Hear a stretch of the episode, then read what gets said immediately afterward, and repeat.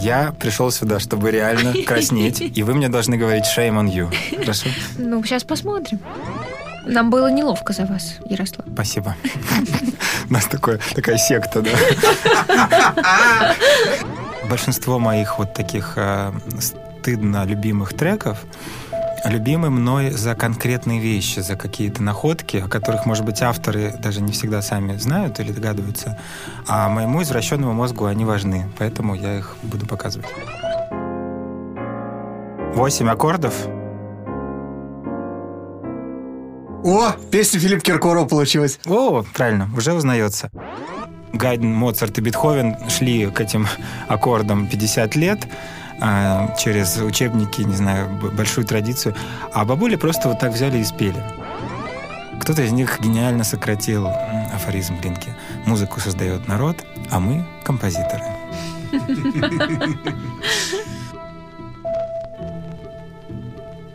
Sound Up. Explore the music landscape.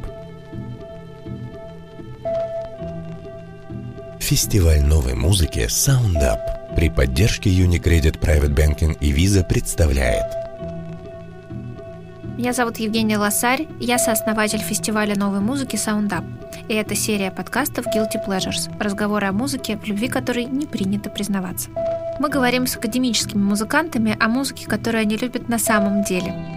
Я музыкальный журналист и автор телеграм-канала «Признаки жизни» Николай Грунин. Сегодня мы пообщаемся с необычным гостем, который не до конца вписывается в довольно-таки стройный ряд наших предыдущих гостей, среди которых в основном были академические музыканты и академические композиторы. Сегодня у нас в гостях Ярослав Тимофеев, музыковед, музыкальный критик, журналист – и участник поп-группы Акуджав. Ярослав известен в академическом мире как один из самых эффектных и эрудированных российских сторителлеров о классической современной музыке, если можно так сказать. И сегодня мы пообщаемся с ним о связи народного творчества и академической музыки, о том, почему песни группы Акуджав такие по-хорошему странные, и, конечно же, о Ленине. Сегодня у нас в гостях Ярослав Тимофеев. Мы несказанно счастливы вашему приходу. И Спасибо. представьтесь, пожалуйста, так, как вы э, хотели бы, чтобы зрители, слушатели э, вас узнали. Ну, обычно я просто говорю, что я музыкант. Мне нравится, что в этом слове много чего сходится. Для меня, в частности, а, я музыковед, изучаю музыку, кандидат искусствоведения по этой специализации. Я играю в э, инди-поп-группе Акуджав. Я веду концерты Московской филармонии. Чуть-чуть сочиняю музыку. В общем, познаю э, самое любимое, что есть на свете, музыку с разных точек. А, вот, Ярослав, вы сегодня сами решили определить необычный формат э, нашего разговора и пришли э, с клавишами. Как это будет? Какая концепция? Просто я так э, устроен, что если я что-то хочу объяснить про музыку, то очень нравится сразу показывать, объяснять на пальцах в прямом смысле слова, а, потому что большинство моих вот таких э, стыдно любимых треков любимы мной за конкретные вещи, за какие-то находки, о которых, может быть, авторы даже не всегда сами знают или догадываются, а моему извращенному мозгу они важны, поэтому я их буду показывать. Вот у меня сразу вопрос относительно э, вашей профессии э, сегодня. Возможно ли было еще, скажем, 10, 15, 20 лет назад э, реализация таких возможностей внутри вашей профессии, как э, то, что делаете сегодня вы? Вы пишете, вы консультируете, вы читаете лекции, вы э, пишете музыку, вы музыкант в музыкальной группе.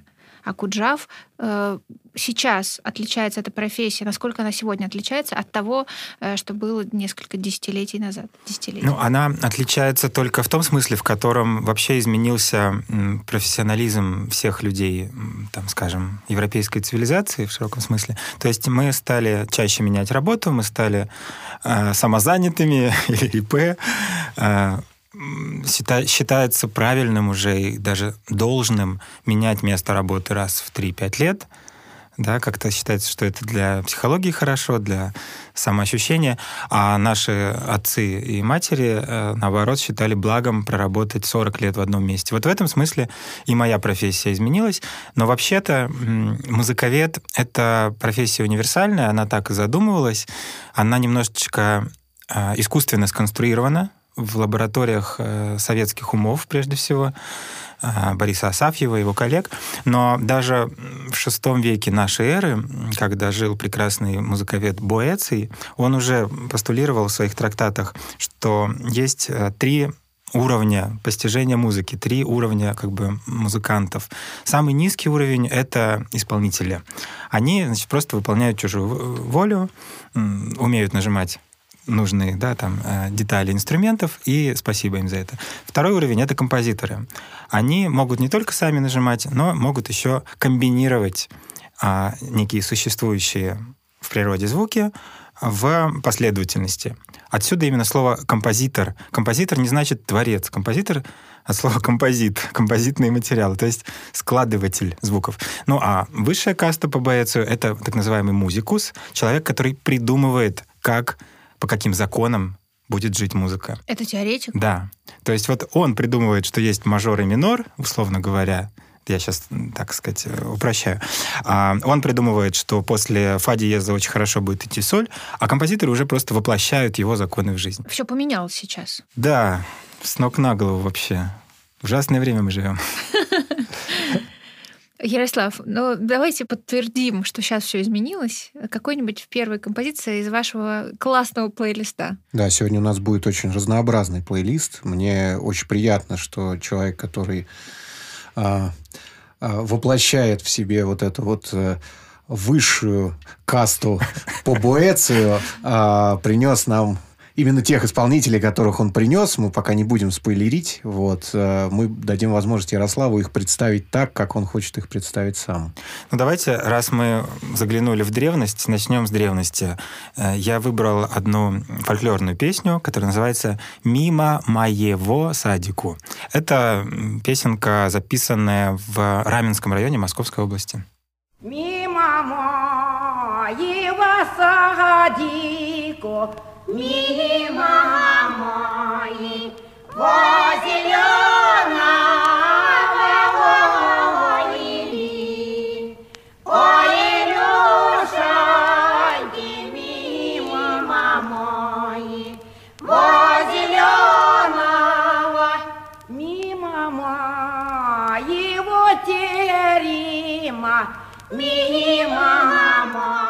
У меня сразу вопрос. Можно? Конечно. вот почему фольклорная музыка, э, во-первых, ее легко спародировать, да, и почему э, эти женщины, они в основном пожилые, почему они поют такими голосами, как будто бы они не стараются, старческими голосами. А спародировать в смысле повторить? Э, ну, как бы, и, или когда мы хотим пошутить, ага. да, это легко сделать. Да. Потому что их голоса, они, э, их красивыми не назовешь. Красивая композиция, интересная тексты, но в целом, когда это поет, например, не Полина Гагарина? Нет. Пелагея, ты Пелагея, например, да, не Пелагея, то это как бы... Ты понимаешь, что ты имеешь дело с каким-то историческим материалом, Почему так? Ну вот вы очень точно попали в сердце моего стыда, скажем так, потому что я обожаю именно эти старческие голоса. А почему они старческие? Да потому что фольклор умер. Ну, причем он умирает очень долго и красиво. Э, уже в 50-е, 60-е годы 20 века фольклористы говорили, ой, все, все кончилось, мы записываем последние крохи. Но я студентом консерватории в 2006 поехал в экспедицию, как и все музыковеды, и тоже записывал последние крохи. И сейчас, условно говоря, наши дети тоже будут ездить и еще что-то успеют записать. Но а, когда эта традиция была в расцвете, конечно, пели все, и прежде всего молодежь. И старушки вряд ли могли петь на тех же правах, что и доминирующая вот эта вот молодая часть населения. А потом, когда молодые уезжали в города, а старушки оставались в своих деревнях, они, естественно, продолжали петь до конца жизни теми голосами, которые у них были. Вот э, вы точно сказали про то, что они не стараются. В этом и суть фольклора э, в том, что человек поет тем голосом, который ему дан грубо говоря, от природы. Вот как рот открывается, так он и открывается. Но на самом деле стараний там тоже много. Это абсолютно невероятное искусство, фольклор, в том числе русский фольклор. Там множество, бесконечное множество деталей. А, и, скажем, если поет а, коллектив какой-то деревни, а не петь ты не мог, это просто было запрещено, потому что если ты не поешь, то ты изгой, маргинал, а тебе не место в этой деревне и так далее. То есть каждый человек почти с рождения должен был и петь, и слушать. И это одновременный процесс. Ты не можешь только петь или только слушать грубо говоря, все время и то, и другое. Так вот, а, допустим, если один из участвующих выбивается, у него чуть-чуть проблемы со слухом или что-то не так, то, опять же, ему говорят, нет, ты портишь все. Давай-ка как мы. То есть старания было много всякого. И поразительно, но вот сейчас каждый второй встречный говорит, ой, у меня нет слуха. Почему-то в русских деревнях у всех, видимо, слух был. Вот. И я кайфую от э, этой манеры. Знаете, сейчас в поп-музыке очень модно э, менять свой нормативный голос, э, миллион примеров от кальянного рэпа до там Антохи МС и того же. А, и это чаще всего... Это традиция, оказывается, что это традиция. Да, да, да. В поп-музыке это чаще всего прикол, ну, как-то отличаться от всех, да даже там у метроль, да, тут он вряд ли так разговаривает по телефону. Мои, да, невеста. А, а бабули вот эти, кажется, что они издеваются над тобой. Нет, они просто так живут, так поют. А за что э, именно эту композицию вы выбрали? Ну, она в большой мере рандомная, потому что любимого фольклора у меня десятки и сотни треков. Но здесь еще поразительные гармонии, там три голоса, и они в какой-то момент выстраивают параллельные секст-аккорды. А, то есть абсолютно такая европейская, довольно сложная гармония, типа вот этого.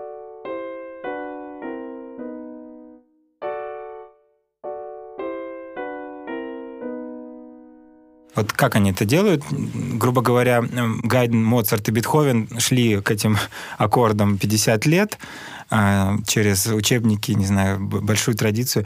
А бабули просто вот так взяли и спели. Ну, Гайден и Моцарт тоже опирались на традицию. Да, но совсем иначе. То есть это письменная традиция, ученая традиция, где есть теоретики, трактаты и так далее.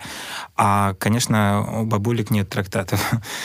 А, фольклор — это бесконечный источник восхищения, вдохновения, который меняет сознание музыканта, поэтому всем кто хочет познать музыку, очень рекомендую поехать в экспедицию или просто у себя в деревне, если вам повезло, вы живете в глуши, ну, или там дача в глуши, родители, а, походить по, по бабушкам, послушать. А, это действительно расширяет мозг невероятно.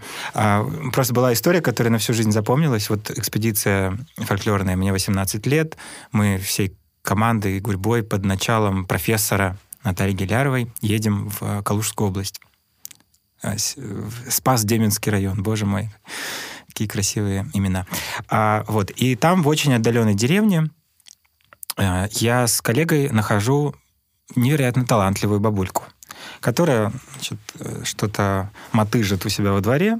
Она живет одна, естественно, все умерли, все уехали.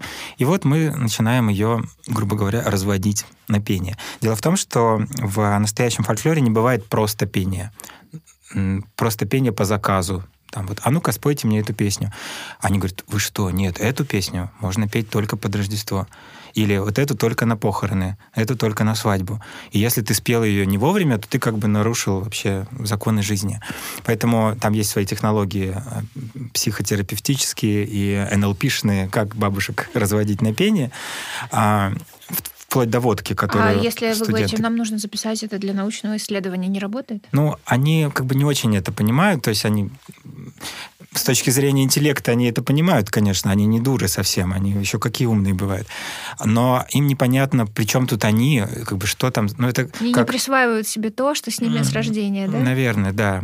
Но это как к вам домой постучит человек, постучится человек и скажет, здравствуйте, я изучаю пыль, я бы хотел снять образцы в вашей спальне вот что-то Прекрасно такое. сейчас появился э, произведение Феди Павла Андреевича, который собрал пыль под кроватями всех своих возлюбленных, собирал это 10 лет и сделал в итоге скульптуру, которая должна будет э, быть сожжена после его смерти вместе с ним, А. кстати говоря. Прекрасно. Ну вот примерно так бабушки воспринимают э, э, ученых, как мы, Федора Павлова Андреевича. А, Так вот, закончу историю. Эта невероятная бабушка соглашается петь, и мы с коллегой просто, раскрыв рты, уши и все, записываем порядка 40 лирических протяжных песен подряд. А лирические протяжные — это высший жанр, это как такой, ну, самый изысканный десерт на кухне русского фольклора. И, конечно, мы совершенно счастливы, благодарим ее, приезжаем, и я показываю профессору, вот, смотрите, какой, какая золотая жила. И профессор просто, ну, чуть, чуть ли не стонет от удовольствия, то есть это прям действительно большая удача. И это были такие мини-плееры с мини-компакт-дисками. Кто-то помнит, я не знаю сейчас. Буквально несколько лет они жили, а, и нам их выдавали. Но не очень хорошо учили, как ими пользоваться. И вот я начинаю расшифровывать, переносить тетрадку, а, нажимаю каждый раз там типа скип, скип. И вдруг, когда все записал, обнаруживаю, что я все стер. Все стер без, Какой кошмар. без возможности восстановления. Это была действительно травма. И, конечно, я должен был сообщить об этом руководителю. Я пришел, и она заперлась в своей, в своей комнате. Ну, не знаю, что там она делала. Вы, вам- вы не поехали еще раз? Вот, я, конечно, созрел для этого, пришел к ней и сказал, я восстановлю, я поеду. Она сказала, это невозможно, нам больше не дадут машину в это далекое село. Я говорю, я возьму такси. Она, ну, ничего не получится. Ну, в общем, я на утро поехал, а мы приехали снова, она точно так же мотыжит во дворе. И мы говорим, слушайте, нам так понравилось, мы хотим еще. А, пожалуйста, да- уделите нам еще два часа. Ну, она согласилась. И, естественно, я начинаю по своим записям в тетрадке ей подсказывать. Говорю, а вот там «Калинушка с малинушкой». Она говорит, нет, такой песни у нас нет. Как интересно. Такое я никогда не пела. Я говорю, ну вы Так вчера ее пели. открытие. А, она говорит, нет, нет, я не могла ее петь. Зато я знаю вот «Малинушку с калинушкой». И начинает петь совершенно другую песню. То есть мы во второй день записали еще 30 песен, из которых только там 5-10 повторяли предыдущий день. Вот такой кладезь бесконечный. А все эти песни по 20-30 куплетов, они гигантские. Вот что в одной голове живет. Потрясающе. А какое основное содержание этих песен? А, ну, оно зависит от, Сюжеты от есть? обряда, от календаря, то есть э, песни привязаны к календарному кругу. А если это там какие-нибудь хороводные, это в основном вокруг любви, конечно. Если это Счастливый или несчастный? несчастный, конечно, это же доля русской женщины, та самая. А, очень много тоскливых песен про то, как вынуждают выходить замуж за нелюбимого. Это такая, может быть, генеральная тема. Но есть и частушки, есть и колядки, там, закликания весны, обращение к силам природы, а, чего там только нет. Множество жанров. Потрясающе. А у меня вот так произошло, что я в этом и в прошлом году как-то достаточно много видел примеров того, как современные музыканты и современные театральные деятели как раз а, занимаются похожими вещами, о которых вы сейчас сказали. То есть они тоже ездят э, по деревням, собирают какие-то композиции, превращают их в современные композиции. Такие группы, как Звента Свинтана, Ходила изба. М, вот была театральная постановка недавно, на которой я был, и она была э, абсолютно молодыми начинающими актерами, сделана как раз вокруг э, народных деревенских традиций и с песнями тоже. Вот вы сейчас видите какое-то возрождение интереса к этой теме? Или оно всегда, вот этот интерес держится примерно на одном и том же уровне? Это отдельные энтузиасты, и вот как бы все очень ровно.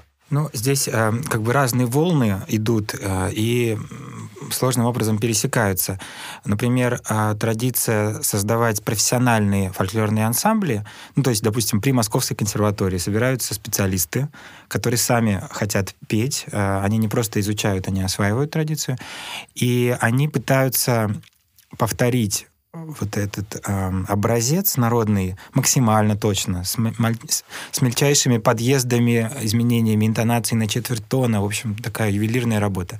Вот расцвет этой культуры пришелся на перестройку и на 90-е. Сейчас там явный упадок спад просто. А, скажем, традиция поп-обработок, она, наверное, эм, появилась вот так вот широко с Иваном Купалой группой, как-то вот все услышали Кострому, полюбили, я тоже очень люблю. А вот эти новые поколения, ну там предыдущее поколение, наверное, Пелагея, сейчас вот, э, по-моему, ходила изба, они сами себя называют, очень люблю этот коллектив. А, это я бы не сказал, что это какой-то расцвет, это продолжение. С точки зрения распространенности, может быть, даже это поменьше, чем было, опять же, в 90-е. Вот Иван Купала, по-моему, в чартах там светился во все. А сейчас это такие более элитарные, м, нишевые вещи, но, может быть, более качественные при этом. Одно я могу точно сказать, этот кладезь не исчерпан даже на 5%. А композиторы 20 века русские вдохновлялись бесконечно этим фольклором, да и 19 начиная с Глинки, потом Чайковский, Римский-Корсаков, Стравинский на этом вырастил себя. И, казалось бы, ну вот все уже было. Даже неофольклоризм, такой термин, уже был в 60-е, Щедрин там этим занимался. И все равно, я уверен, что лет на 300 еще хватит э, этого Хватило материала. бы бабушек. Хватило бы бабушек, Бабушек да. мы- не будет. Ну, рано или поздно они, Стало быть, они это кончатся. исчерпаемый ресурс. Если не успеть, э, то мы никогда и не узнаем, что там было. Он исчерпаемый в смысле живой традиции, Мгм. но записаны уже такие десятки Мгм. тысяч образцов, что в качестве такого материала из пробирки он будет существовать всегда с нами. Ну, как известно, весь как бы рок-н-ролл родился по большому счету из э, народных, околонародных, да, песнопений, пришедших э, и переродившихся в форме блюза африканских э, народов, поэтому вполне возможно, что в будущем нас ждет какой-то новый супержанр, который родился из э, народной традиции, но при этом как бы вот э, первые рок-н-ролльщики, они блюзменов, в общем-то, вживую тоже не застали. То есть они слушали их на каких-то пластинках, там, э, читали какие-то легенды о них и переинтерпретировали их э, композиции на свой лад. Поэтому, может быть, появится что-то совершенно новое и абсолютно свое. Ну, вообще, вся мировая музыка выросла из народной музыки, так или иначе. И блюз от э, афроамериканцев, да, и современная поп-музыка тоже корнями уходит туда. Это все прослеживается. А лучше всех об этом сказал наш Михаил Иванович Глинка, отец русской музыки. Он сказал, музыку создает народ, а мы, композиторы, только ее аранжируем с ударением XIX века. А современные композиторы, не знаю, кто точно, но вот из, из тех, эм, к кому мы причисляем Дмитрия Курлянского и вот этой всей, скажем, среды, а кто-то из них гениально сократил афоризм Глинки. Музыку создает народ, а мы — композиторы. Ну что, мы перейдем к какой-то следующей теме, к какой-то следующей большой композиции. Давайте Джей Зи и Алиша Кис Давайте. для контраста. Класс.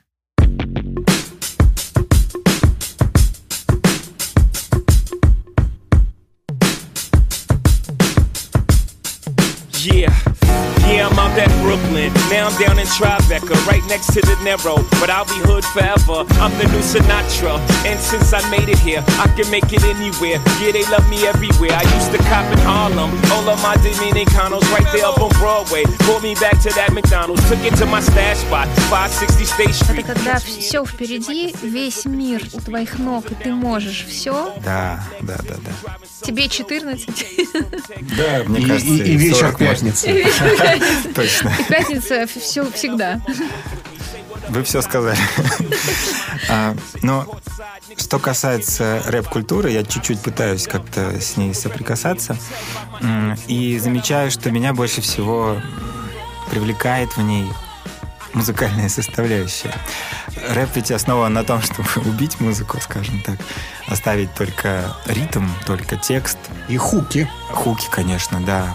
И по законам жанра музыка находится где-то на последнем месте, где-то фоном что-то там подыгрывает.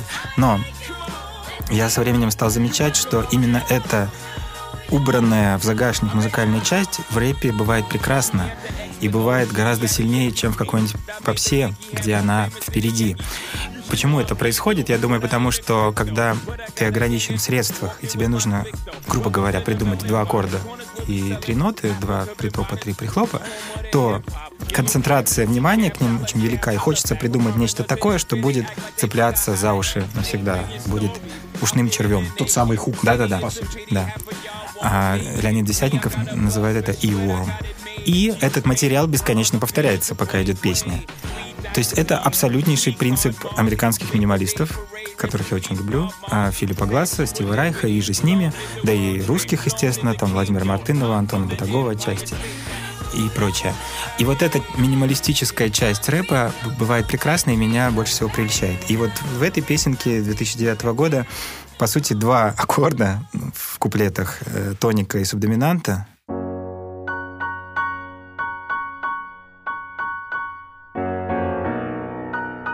Практически Эдвард Грик. да, только проще еще. Вот. А, и чередование двух этих аккордов дает постоянное ощущение ожидания, которое очень хорошо в куплете воспринимается. А потом начинается вот это накопление энергии, да, крещендо и взрыв, вылет в припев.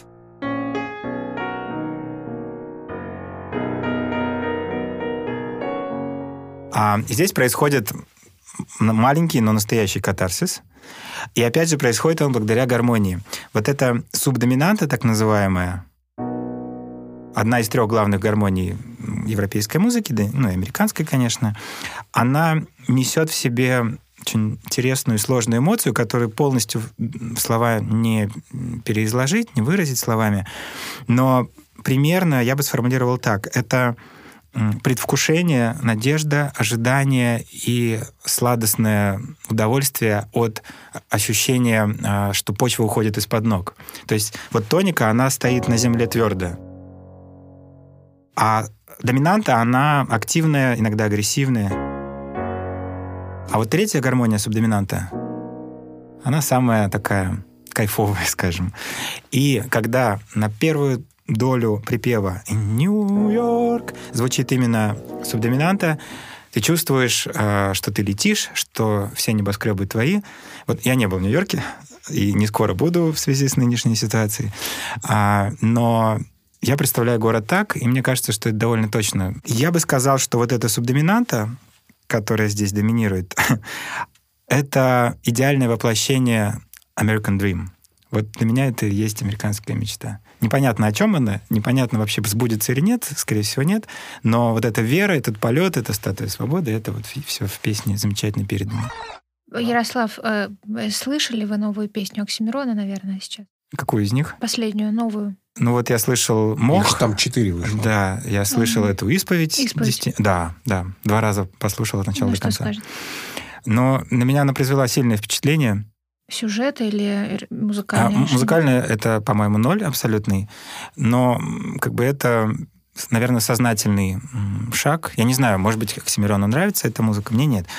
А, но здесь вчера прочитал рецензию Александра Горбачева, в частности, на этот трек на «Медузе», и он как раз довольно точно подмечает э, путь Оксимирона от рэпа к поэзии.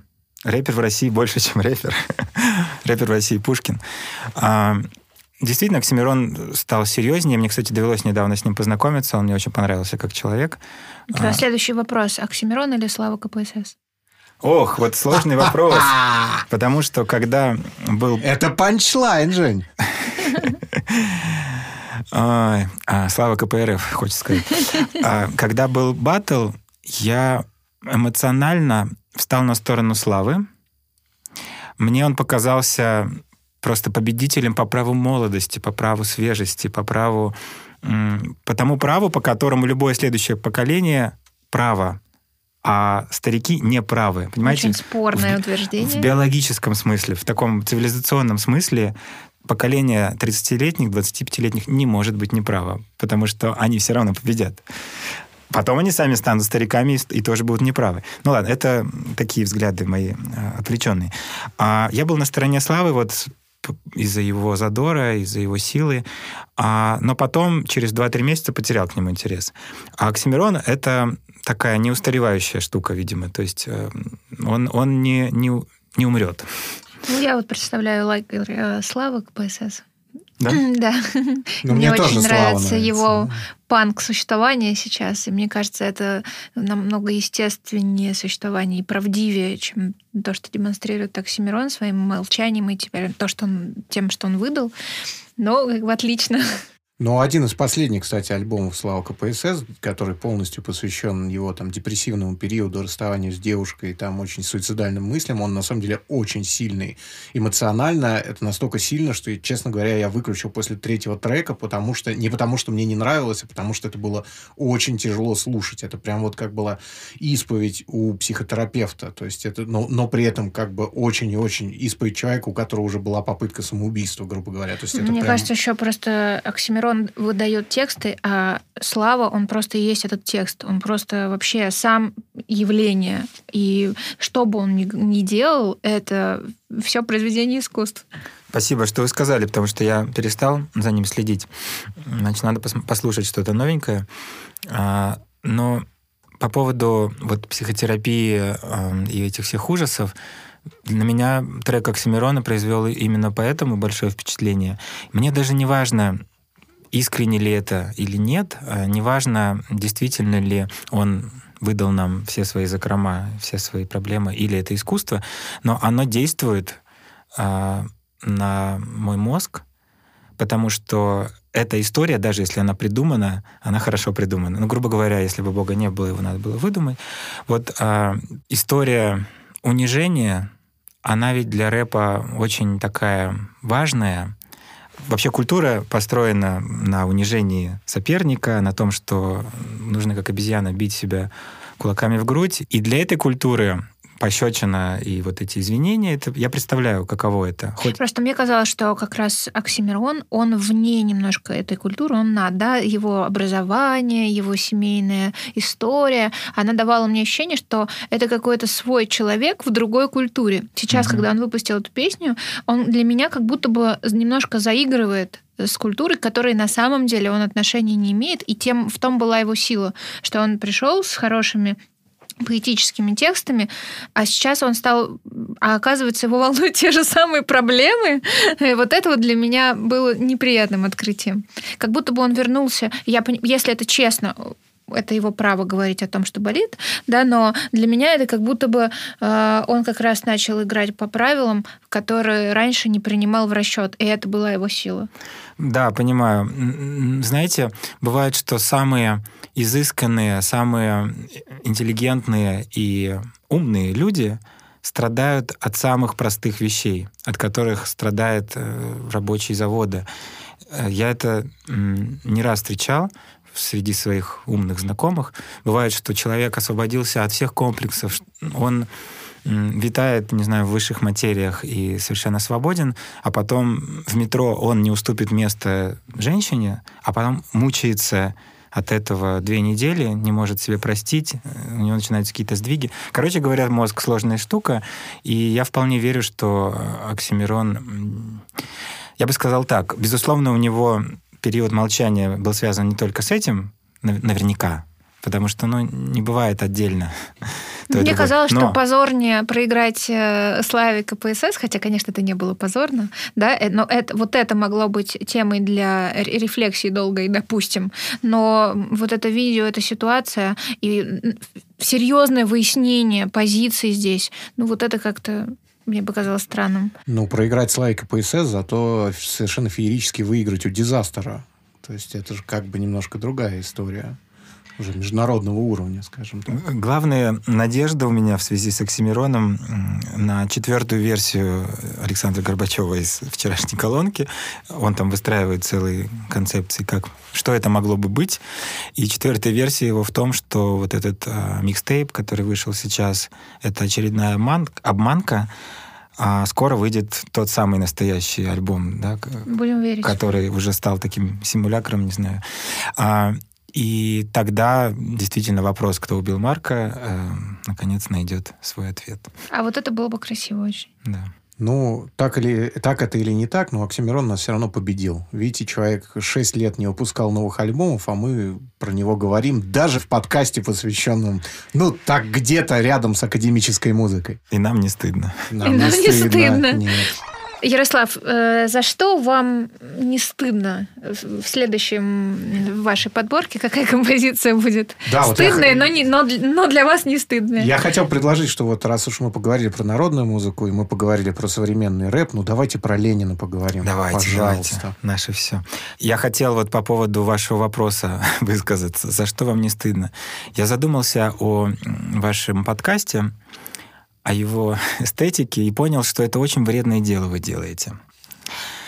А, потому что суть стыда, кайф стыда в том, что должно быть, черт возьми, стыдно до конца. А когда мы выносим наши интимные, стыдные вещи на публику, когда вы с с нами их обсуждаете, это же психологическая проработка, во-первых, да? И нам уже вроде как и не стыдно становится. И мы теряем это наслаждение от пунцового румянца. Вообще, стыд, стыд — это невероятно... Это то, что можно, видимо, пережить только наедине с собой. Именно. Ну или наедине с кем-то одним, а, потому что стыд — это очень эротичная вещь. Для меня стыд и эротика предельно связаны, потому что, ну, вспомните, как вы первый раз разделись перед э, первой возлюбленной, первым возлюбленным. Именно первый раз — это самое сильное, потому что стыдно раздеться. А если вы демонстрируете свое обнаженное тело каждый день, там, не знаю, в соответствующих сервисах, да, а, или вживую, то вы не почувствуете того наслаждения на тысячный раз, которое прочувствовали в первый. Человек ко всему привыкает, стыд уходит, исчезает, и любовь становится уже не такой прекрасной. Вот что вы, Красивая что вы э, делаете. концепция. Ну и вообще, а я послушал вот два выпуска ваших, и в обоих случаях, по сути, люди приходили и говорили, вот, значит, guilty pleasure, и мне нифига не стыдно за это. Это они набирались храбрости, конечно, Да. говорили это. Правильно я понимаю, что сейчас мы будем слушать э, музыку, и вы будете краснеть, потому что это то, что Да. реально вызывает чувство стыда у вас. Я пришел сюда, чтобы реально краснеть, и вы мне должны говорить shame on you. Хорошо? Ну, сейчас посмотрим. Так, ну что, включаем про Давай. Ленина тогда. Да. Мне так понравилась эта песня, я ее вчера послушал первый раз в жизни. Спасибо. Это прям... Я прям солидаризируюсь.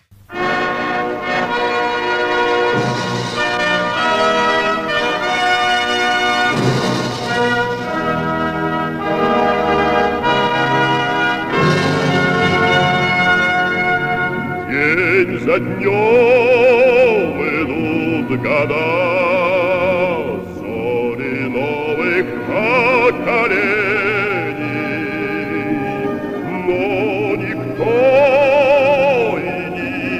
абсолютно религиозная музыка. Это религиозная Да. музыка. Это божество, конечно. Я вот как раз была в Нью-Йорке, зашла на службу, и я в этот момент стала, э, я, я стала верующей. Потому что музыка была сильнее, чем все, все те слова, которые я читала до этого. Вот абсолютно то же чувство я испытала сейчас, слушая эту композицию. Ну, это, это фантастическая композиция. Сейчас, сейчас мы дадим Ярославу слово сказать, но я хотел все-таки предварить, что вообще как бы у меня соответствующее, да, специфическое отношение ко всем вот этим вот э, э, около советским прославляющим гимнам, да, я понимаю, что они очень все двусмысленные, хотя есть в них и что-то привлекающее. Но вот надо сказать, что эту композицию я вчера услышал первый раз, хотя я слышал много ее там каких-то переделок, все над ней смеялись, потому что это как бы супер пафос, да, такой. Но при этом я не могу не ответить, что вот этот вот композитор Серафим Туликов, да, не самый распространенный советский композитор, он также автор следующих композиций. «Спасибо Сталину», «Сталин родной», «Радостный труд», песня про баллистическую ракету, «Вместе с партией», калмыцкая песня о Ленине, на партийной работе, это все разные песни, слушайте Ленина, зовет Ильич с броневика, я думаю о Ленине, Ленин у нас на заводе, и это, это он все писал, начиная с 30-х годов. Внимание, он до 80-х годов писал в 80-м году «Родной Ильич», в 88-м году «Дорогой Ленина». То есть, вы понимаете, да, уже 88-й год, там уже Это как бы Цой, БГ, фанатик. Дорогой Ленина человек шел. Он, он, между прочим, до 2000-х годов писал, писал песни. К сожалению, вот он ушел от этой советской темы сразу с распадом Советского Союза. Но, ну, то есть понятно, что он не писал тексты, Да, текст он брал других авторов, но тем не менее, ну, как бы он, естественно, э, он выкладывался, как Ну, мы это только что завораживающий услышали. Да. религиозный фанатизм. А, Да, да, да. Ну, Туликов, правильно. А, Туликов, ну, да. Ну, хорошо. Извините, я себя Ну. чувствую... Вот сейчас мне стыдно, кстати. Отлично. Наконец-то. А мне нет. Я как бы буквально вчера первый раз прочитал в Википедии про этого замечательного композитора. Теперь буду знать, что его Туликов фамилия, правильно. Да, он прожил почти 90 лет, написал бесконечное количество песен, и действительно Ленин это его... Фетиш. Путеводная звезда. Ой, да, это... Я, я забыл слово. Ну, в общем, в общем, это особая концентрация на одном человеке. Невоплотимая в жизнь любовь какая-то, страсть, тяга. Почему вам стыдно Сейчас или за него, или за что? За музыку? за эту музыку? Ну, честно говоря, я вот сейчас слушал и подумал, что нет, опять мне не стыдно. Ладно, впереди будет еще более стыдное. А, почему стыдно? Потому что это, конечно, музыка империи зла. Абсолютно. Ну, то есть тут даже не важно, Ленин, не Ленин, можно заменить на Сталина. Он бы с радостью это сделал, без проблем, Серафим Туликов. А, понятно, что это вождизм, а, культ личности и обожествление того, кто ну, вряд ли нуждается и должен быть обожествляем. Но меня, конечно, здесь волнует не это, а музыка. И это потрясающая музыка. А, Во-первых, гипермедленный темп. Странный очень для такого жанра, так, как бы гимнического, да. А, то есть здесь музыка прямо застывает, как лава постепенно застывает в камень. Помните, Дмитрий Анатольевич наш незабвенный говорил, а, мои слова в граните отливаются. Ну, у Медведева такая шуточка была. Не шуточка, а он серьезно это говорил. Да, он не шутил Да, в да, этот да. момент. Вот, но когда человек говорит, что его слова э, в граните, это значит, что они точно не в граните, потому что говорить об этом не надо. А вот здесь, наоборот, а, это настоящий гранит. Это музыка, которая затвердевает на, на твоих глазах, в твоих ушах. Удивительный эффект, даже не могу ничего рядом поставить. И вот эта советская прославляющая Сталина с Лениным культура, она ведь действительно в вершинах своих достигала какого-то невероятного эффекта. Для меня эта песня прямой аналог э, сталинских высоток, самых лучших, а, прямой аналог э, самых красивых станций метро с этими могучими людьми, бесконечными бицепсами и со скрипками, похожими на виолончель, квадратными, которые знают, что делают, верной дорогой идут. и Это далее. Пименов с огромными полотнами Да, э, процессий олимпийцев советских. Да, А, это действительно большой стиль, и вот э, когда этот стиль проникает в музыку, он захватывает а, ее инструменты и действует на нас, ну, буквально, на, может быть, на уровне подсознания, потому что музыка все-таки обладает огромной сугестивной силой, силой внушения, и когда мы слышим этот супермедленный гимн, который в кульминации просто доходит до оргазма, до не знаю, вселенского какого-то акта поклонения божеству, Да, когда хор да, присоединяется да. особенно. В Это этот момент я, я ощущаю, что действительно можно, можно было в это поверить по-настоящему. Ну и, конечно, текст здесь такой извращенский, такой мощный. Знаете, а ведь а, в христианстве вообще-то есть такой, такое ответвление, не знаю, может быть, а, где Христос познается как э, жених. Но это не то, что даже ответвление, это есть в Библии, это есть в молитвах. Так невеста Христова. Да, Христовы же. невесты, Мгм. как бы, и мы все воспринимаем Христа, ну, немножко еще и как объект э, любви и желания. И когда мы причащаемся, мы делаем вещи довольно страшные с точки зрения современного гуманистического сознания. Мы едим человека. И для христиан важно, что это происходит по-настоящему. Мы действительно едим его плоть и пьем его кровь. И вот здесь, когда этот э, солист поет «Ленин в тебе и во мне», это, конечно, очень мощно. Это такое единение уже на уровне тела, я бы сказал. Вообще вот мне, да, захотелось после этой композиции почитать больше именно текстов того человека, который текст написал, потому что музыка, она сама по себе там фантастическая, такая величественная и замечательная, но вот текст, он э, заслуживает более подробного анализа, мне кажется, да. Безусловно. То есть вот именно то, что Ленин в твоей весне, вот на мой, вот в этот момент у меня как бы немножечко мир меняется, потому что как бы, ну вот типа Ленин в твоей судьбе еще ладно, нормально. Даже Ленин в тебе и во мне в какой-то степени это оправдано. Но откуда здесь взялось слово «весне»? Такое впечатление, что что-то другое должно было быть. Но вот как бы, что это вот такое, вот как невысокая поэзия? Ленин в твоей весне. Я даже, я, Это- не, я не очень понимаю, что автор хотел сказать. Но мы это очень можем почувствовать. Ну да, Да, я, я думаю, что это древнегреческий уровень. Просто вот когда афоризм какой-то рождается из трех слов и остается на тысячелетие, да. Что у нас дальше? Я думаю, группа Акуджав у нас. Хорошо. Ну, тут понятно, что я выбрал э, трек группы Акуджав, чтобы мне стало стыдно не только за саму музыку, которую мы сейчас будем слушать, но и за то, что это очень нескромно показывать свою музыку. Отлично. Нам было неловко за вас, Ярослав. Спасибо. У нас такое, такая секта, да. Секта стыда. Наконец-то она открыла свои объятия для всех.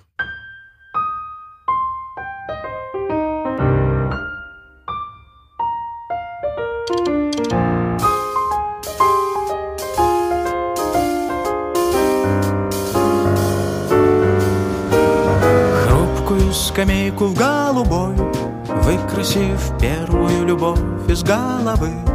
Выброшу, мы бежали и искали Только встали, стали камнем на бульваре Гоголя. Пробор идет на бок ему Редко курим, но всегда по две. Высмею девушек с ломбарда на Неве Вывеской денег нет, но будут завтра. Ждем отчаянных, азартных мальчиков, отличников. Работаем с наличными. Цоя и Высоцкого всегда Путаю, кто-то жив, а кто-то навсегда. В утренний час на речке так прекрасно С черным сердцем я как праздник В каждой лапе по шару И один тебе дарю. А почему вы, Ярослав, не играете сейчас? Да я уже все сыграл. А. записано. Кстати, это- что это э, э, это очень хорошее продолжение песни о Ленине. Да-да, что То вы есть что вообще это за явление? Христа народу. Не, вообще, эта группа — это явление, потому что она немного как будто бы несовременна, но при этом очень актуальна. Э, Как так получилось? Ну, сороконожкой я не буду. Очень трудно определять свою группу в плане эстетики ее положения в мире, а, потому что мы все делаем по наитию. У нас нет никаких концепций и никаких стилистических ограничений. Вот куда идется, туда идется. Я думаю, что за счет моего бэкграунда, испорченного академическим образованием, бэкграунда Вадика, который ничего не понимает в музыке, как он сам говорит и считает, но талантливого поэта, и нашего третьего Димы Шугайкина, который специалист по электронной музыке, у нас получается такой сплав, который работает на границе культур. Вот, собственно, э, ваша передача очень э, соответствует тому, чем мы занимаемся, а, тому, чем, чем занимается Настасья Хрущева, которая, кстати, ходила на наши концерты, и мы любим ее музыку, и мы чувствуем кое-что общее в нашем творчестве, только мы идем с разных сторон. Она как бы от ума, от академической культуры уходит, а наша группа, наоборот, от попсы туда куда-то движется. Но действительно сейчас а, эти два противоположных непримиримых мира очень сходятся заново. Это уже было раньше, но сейчас заново. У нас просто какие-то странности происходят. Мы э, сыграли песню Таривердиева, монолог э, «Убил я поэму» на стихи Вознесенского, и эта композиция стала одной из самых важных в нашем репертуаре с точки зрения публики. То есть нас постоянно просят играть именно ее. Вот сейчас будем играть ее на премии Егора Гайдара.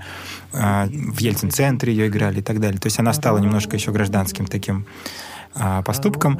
А, Хотя мы тут почти ни при чем. Это великий поэт, великий композитор советской эпохи.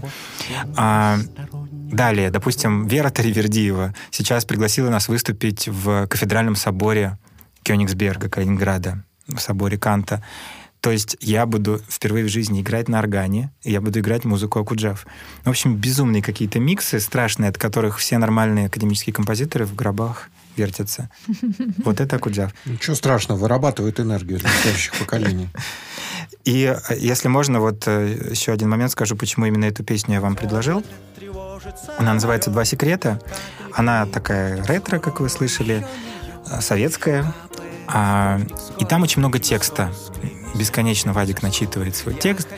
И я говорю ему, тут нужен какой-то припев. Но припева нет, текста нет для припева. Значит, нужен какой-то проигрыш. А что это может быть? Что это может быть? Я говорю, ну, разве что какая-нибудь такая хрень. И вот сразу начинаю э, петь эту мелодию, которая, ну, предельно простая, но немножко напоминает мне мои любимые мелодии Эдуарда Артемьева, такие вот, как «Свой среди чужих», э, «Труба». И смешно, что вот эта мелодия, напетая совершенно спонтанно, как пример того, что не надо делать, она в итоге осталась а, в песне, а через год к нам обратился Михаил Козырев и сказал, что ищет композитора для полнометражного художественного фильма «Небесная команда». Сейчас этот фильм вышел, э, фильм про гибель локомотива Ярославского.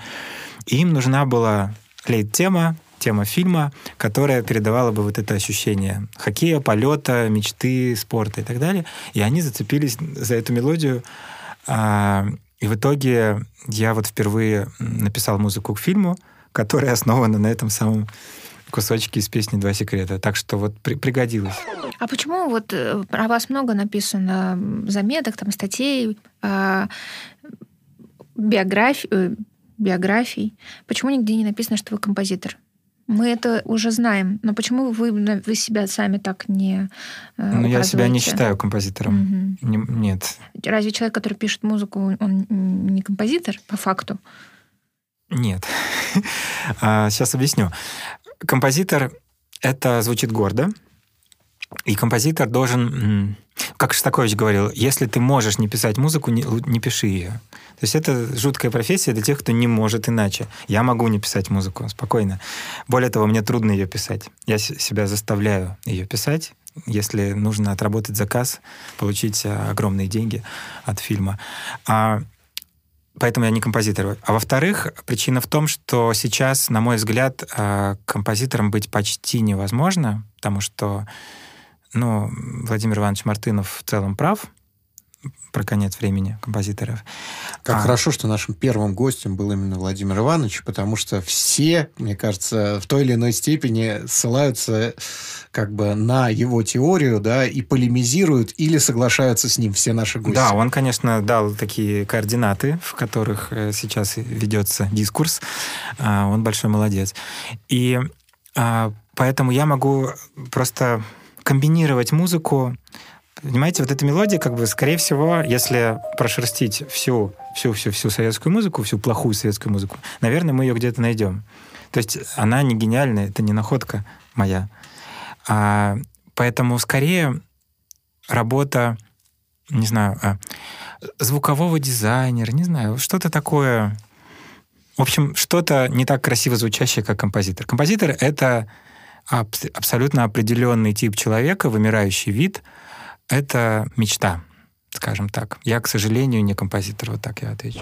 Давайте э, поговорим о композиции, ради которой пришла сюда Женя. Как раз ну, наконец ее наградим. Ты меня спалил. Да.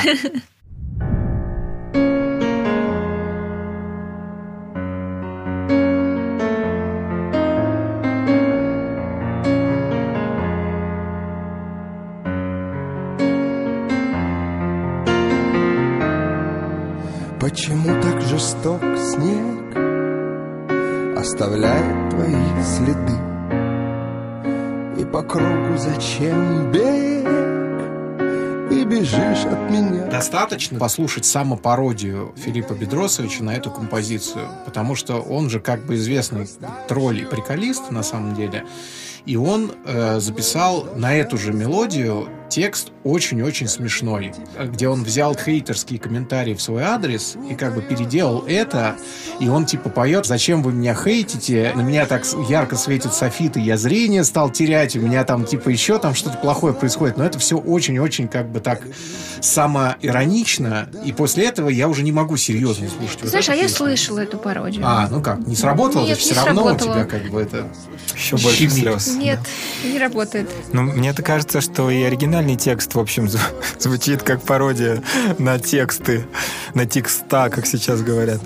А, Там сложно что- понять, что уже сейчас в современной поп-музыке, что является пародией, а что нет. Это уже мета-ирония такая. Это, это большой комплимент ей с, с вашей стороны. Ой, сейчас за мета-иронию мне прилетело сразу от э, Дмитрия Курлянского. Да, да, да. Ну, пост-ирония, давайте Но, в другую щеку поцелуй от Настасьи Хрущевой. Баланс. А, ну, ладно, Я я... считаю, что это мой личный манифест. Да? И если вы принесли эту композицию, значит, вам тоже есть что добавить. Да. Я думал, скажете, если вы принесли эту композицию, значит, вы мой друг. И вы мой друг однозначно. Снежное братство. Ну, я считаю, что у Филиппа есть, э, Филиппа Петросовича, есть две бессмертные композиции. Очень- Всего две. Две бессмертные и много смертных. А две похожие композиции, ну, а я и не знал, и «Снег», и я, честно говоря, не знал, какую из них выбрать. Потому Я бы тоже, кстати, обе люблю. затруд- Да, вот. А, и мне действительно стыдно. А, но вот смотрите, у русского народа есть две песни, которые выполняют функцию, а, молитвы.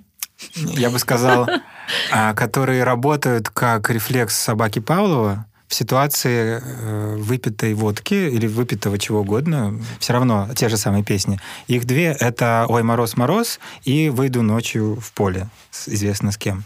А, но вот на меня эти песни так не работают, не действуют. Я не могу их петь, когда выпью, потому что они для меня слишком, не знаю, пошлые, простые, надоевшие. А вот «Снег» Киркорова, и, а я и не знал, для меня именно такие, а, а, как сказать, песни, которые как будто в генах.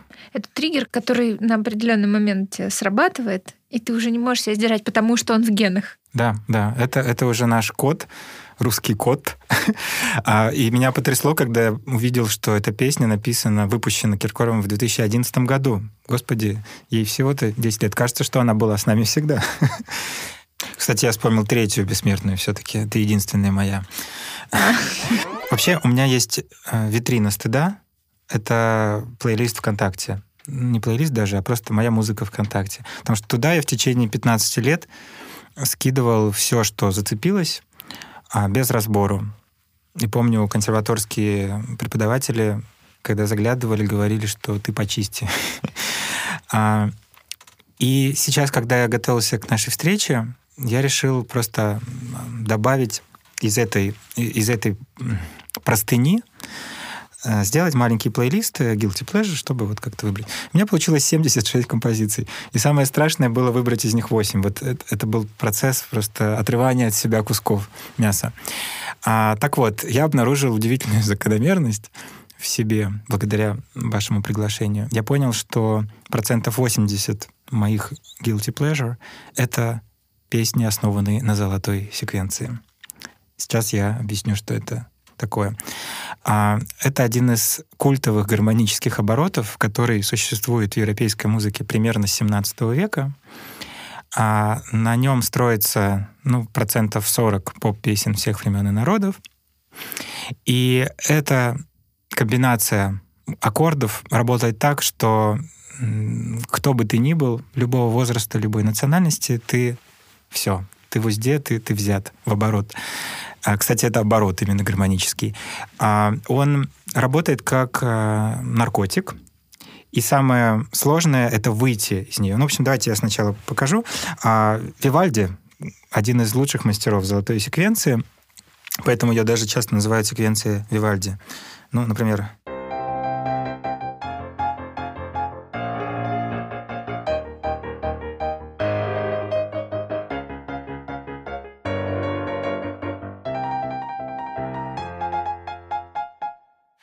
зима из времен года. То есть а, 8 аккордов. О, песня Филипп Киркоров получилась. О, правильно, уже узнается. А, аккорды, которые следуют по квинтам. Квинта — это интервал. Вот. И из-за вот этого движения м, золотая секвенция закручивает нас в воронку, а, и желательно вообще из нее не выходить, потому что начинается ломка. самое настоящее. И композиторы классические используют золотую секвенцию очень редко и очень аккуратно, потому что это удар ниже пояса. Это все. Сразу твоя музыка отходит на задний план, а она начинает командовать. Она как вирус. А, а вот попсовики, поскольку не заморачиваются, используют ее в хвост и в гриву. А, все эти три песни Киркорова основаны именно на ней.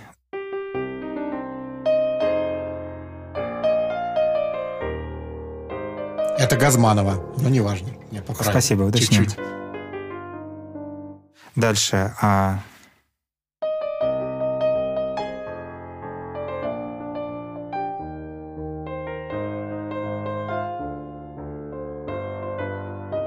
Или а,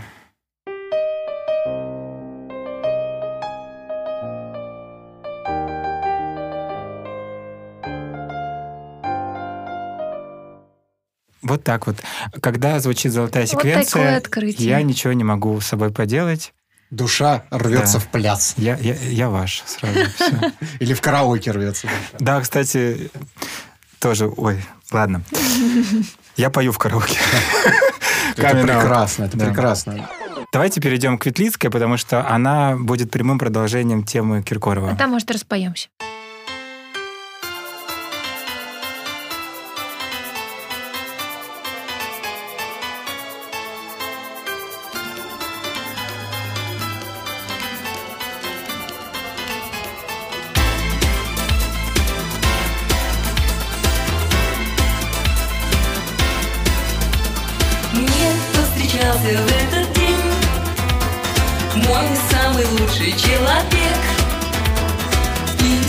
Ярослав, возвращение Ветлицкой не случилось.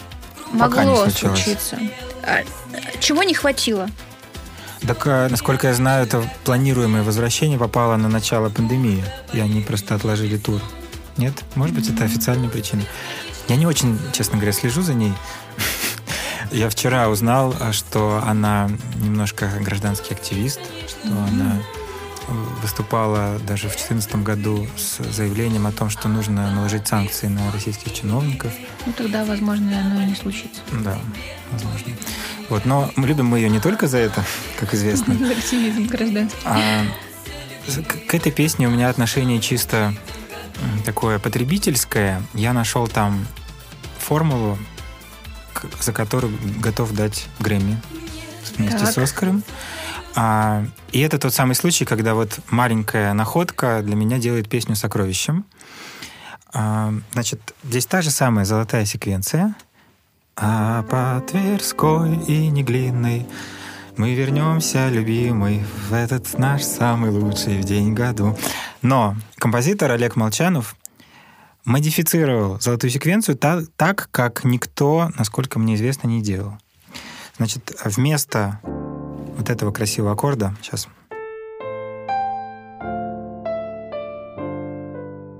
Он взял его болезненную соседку, сестру.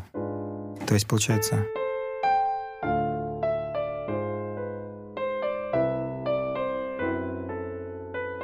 Минорчика добавил.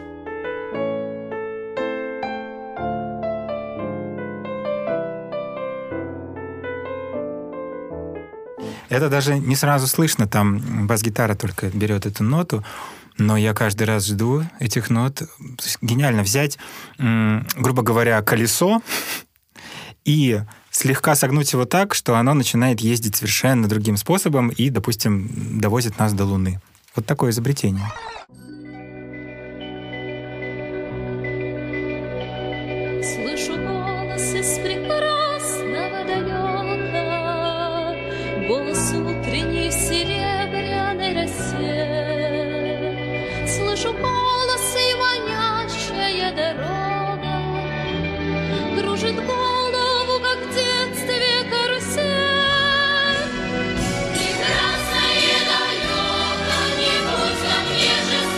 Я на самом деле ненавижу эту композицию, я честно могу признаться, но у меня есть как конкретная причина, потому что в детстве э, фильм «Гости из будущего», которым завершается эта композиция, был, наверное, моим самым любимым. И то, что эта композиция звучит, означало, что фильм заканчивается. Вы знаете, у меня вот как бы с концом чего-то прекрасного она ассоциируется, и прям с таким, ну, неприятным концом. Что Ты был бы- влюблен в главную героиню?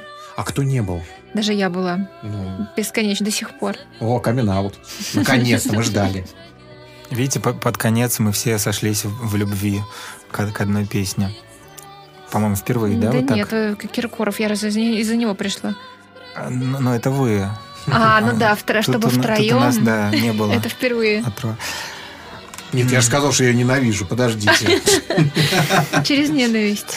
Ярослав, ну что же в ней? Да. Ну, тут надо пояснить, наверное, что стыд академического музыканта отличается от стыда нормального человека, потому что нас ведь растят в, ну, в, в колбе, в теплице.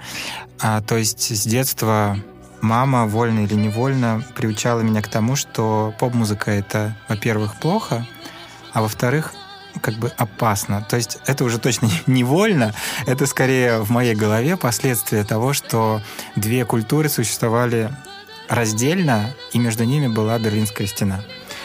А если ты занимаешься классикой, ты как бы живешь в башне слоновой кости, в оазисе, а вот потом ты выходишь во двор, и там ребята слушают вот эту жуть, и как бы лучше с этим не... Это жуткое, прекрасное далеко. Как же можно? Ну, я сейчас более общо. А, и отношение было примерно такое, как к дяденьке с конфеткой. То есть нельзя брать конфетку, не нельзя слушать эту музыку. И, конечно, в этом немало комплексов форми- было и формировалось со временем. И на самом деле, вот если серьезно, мне сейчас стыдно только за то, что я плохо знаю поп-культуру. А я думала за то, что маме за меня стыдно. Хороший вариант ответа. Но нет. А, потому что я должен ее знать, по крайней мере, как музыковед. И я только-только начинаю вот как-то в нее погружаться благодаря группе Акуджав, э, благодаря тому, что я вынужден работать на этой чужой территории, узнавать врага в лицо, да. То есть, понимаете, для академического музыканта, выращенного вот в такой пробирке, а, песня «Прекрасная и далекая» — это ширпотреб просто. Ну так, грубо говоря. Как и множество-множество похожих советских песен. Но у меня к ней действительно почти трепет. А, и опять же я могу объяснить, почему. То есть это чисто музыкальные причины в первую очередь. Начало этой песни потрясающе сделано. Во-первых, это тональность си минор. У каждой тональности есть э, свой семантический круг, э, потому что композиторы веками использовали ее примерно в одних и тех же ситуациях и с одними и теми же сюжетами. Так вот, си минор — это тональность смерти. А шестая симфония Чайковского, патетическая, которую он написал прямо перед смертью, написана в си миноре. Конечно, Алиса умирает в конце. Она улетела в будущее, а там фиг знает, что с ней произошло. Там пираты космические, кошмар какой-то. И вот этот мягкий си минор а, и переливы в высоком регистре, вот эти. Всего два такта перед тем, как девочка запоет. Но вот эти два такта для меня любимые в песне вообще. И а, эта атмосфера совершенно меняет восприятие текста.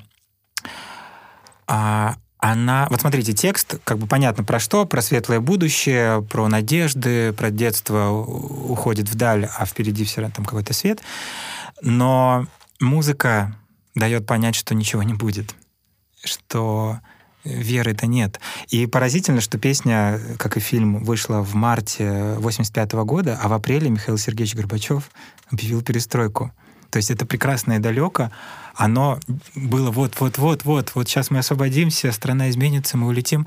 А потом эти дети повзрослели, и их молодость пришлась на 90-е. То есть там они стали криминальными авторитетами, там кто-то умер от водки. Есть даже фильмы Звучит YouTube, страшно. да, про Вот судьбу то, этих то, детей. как вы это раскрыли, звучит А страшно. я, а я несколько раз, кстати, видел, как именно эту композицию накладывают на какие-то вот такие страшные хроники 90-х, да, и что типа это издевочка такая, вот типа в Советском Союзе вот у нас было прекрасное далеко, а вот на самом деле нам принесли совсем совсем что-то другое. Ну, надо уметь брать ответственность на себя.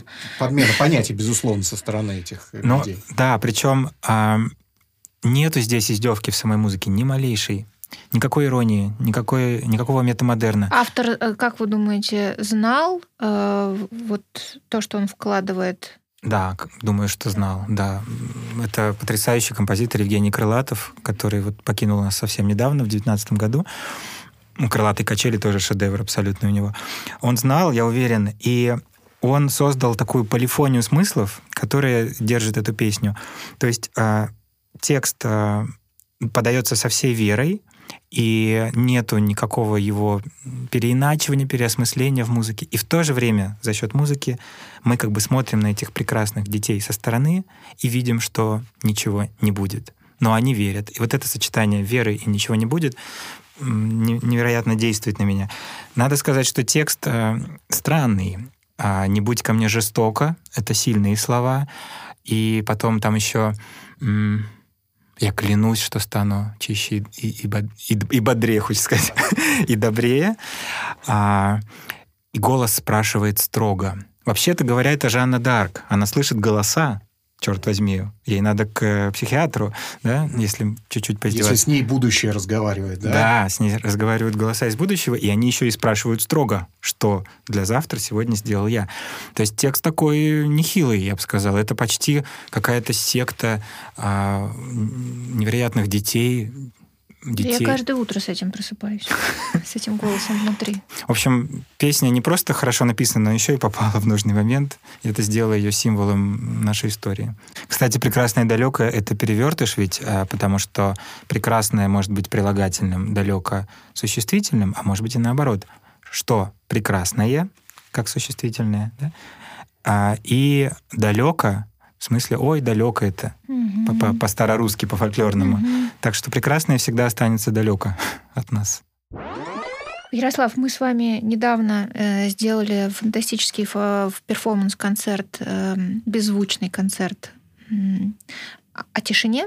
Скажите, пожалуйста, вы, вы написали очень э, емкие тексты. Э, скажите, пожалуйста, как э, часто вам нужно оказываться в тишине, и какое это значение тишина имеет вообще э, для музыканта и для музыковеда? Огромное. Тишина для меня это одно из главных наслаждений жизни. Когда-то совсем недавно, этим летом, я оказался на Алтае впервые. И мы полетели на кукурузнике, похожем на маршрутку, на Кошагач, это на границе с Монголией, место, где совершенно немыслимая природа всех возможных видов сочетается рядом, и приземлились на каком-то совершенно запущенном безлюдном аэродроме. Никаких машин, никаких людей, никакого аэропорта, только две туалетные кабинки. И поле длиной, наверное, 100 километров, 80-100, и я думаю, что не преувеличиваю. Я никогда не видел горизонта так далеко от себя. А, это сразу действует на мозг, сразу меняются ощущения, но это было не главное. Я вдруг почувствовал а, внутри. Э, распирающее меня блаженство и понял, что это от почти абсолютной тишины. Потому что просто нет источников звука. Там даже растений не, не растут, животных нет. И в кабинке крутилась муха эта муха кричала на весь мир. То есть в, в тишине она пела так громко. В общем, все познается в сравнении. Я обожаю такие моменты. Они у меня пока случались два раза в жизни, только в горах. И очень хотелось бы дома себе устроить такую вот э, эхокамеру, да, где, где можно... Безэховую камеру, где можно почувствовать полную тишину. Подкаст записан при поддержке Unicredit Private Banking и Visa. АО «Юникредит Банк». Генеральная лицензия номер один Банка России. Полная информация о банке на www.unicreditbank.ru. 16+.